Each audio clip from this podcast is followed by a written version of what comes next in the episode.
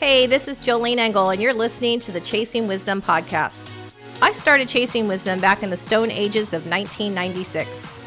After spending my life of just 26 years of making lousy decisions, which consisted of a short stint of being married, then divorced, to living with a man, followed by me embracing atheism, all while my heart was wrapped up in anger, which was simply a girl covered in multiple scars from a painful life.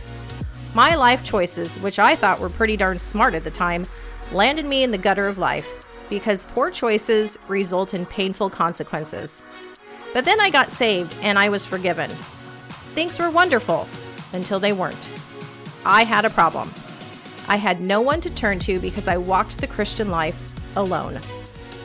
No godly role models, no Titus 2 women, no multitude of counselors. I was desperate for truth, and I had a deep hunger for wisdom because I no longer wanted to walk in the ways of this world. Quite frankly, I had had enough of myself, my ways, my thoughts, my plans.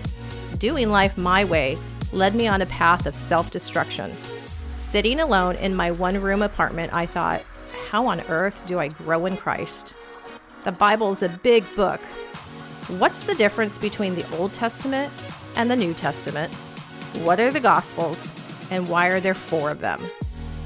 Soon I became like a sponge soaking up the Word of God, even though many times I didn't understand what I read. I often thought, what does it look like to follow you, Jesus? What steps do I take to live a better life? How do I hear God's voice? What are my spiritual gifts? And what is God's will for my life?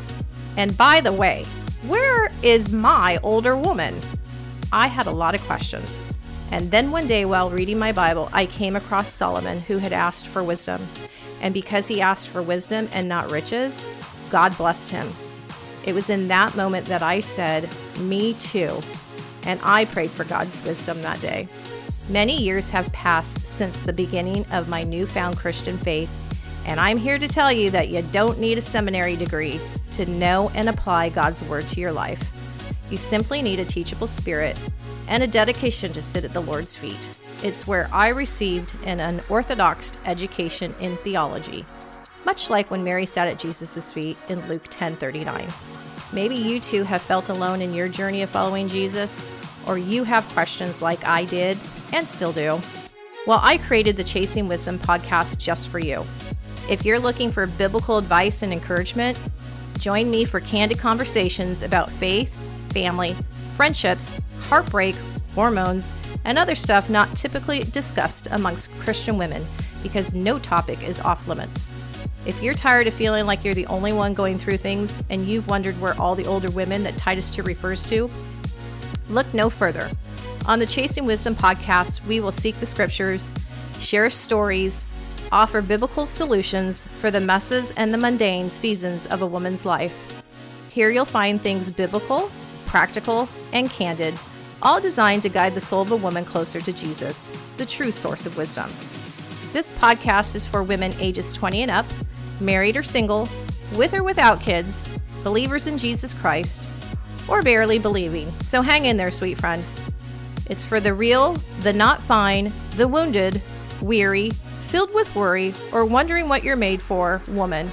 Home of the how to, transparent, and Christ centered podcast where you'll learn to overcome your insecurities, put away regret and shame, and step forward with confidence into God's perfect will for your life. You don't have to leave your life and personal relationships to chance. Chasing wisdom will change your decisions, attitudes, and relationships, setting you on the path to becoming all God wants you to be. No matter your age or stage of life, this podcast will equip, encourage, and inspire you for such a time as this. Chase wisdom, change the world. This is Jolene Engle, encouraging you to like, share, and subscribe to the show so we can reach many women who have a desire to know Christ more and make him known.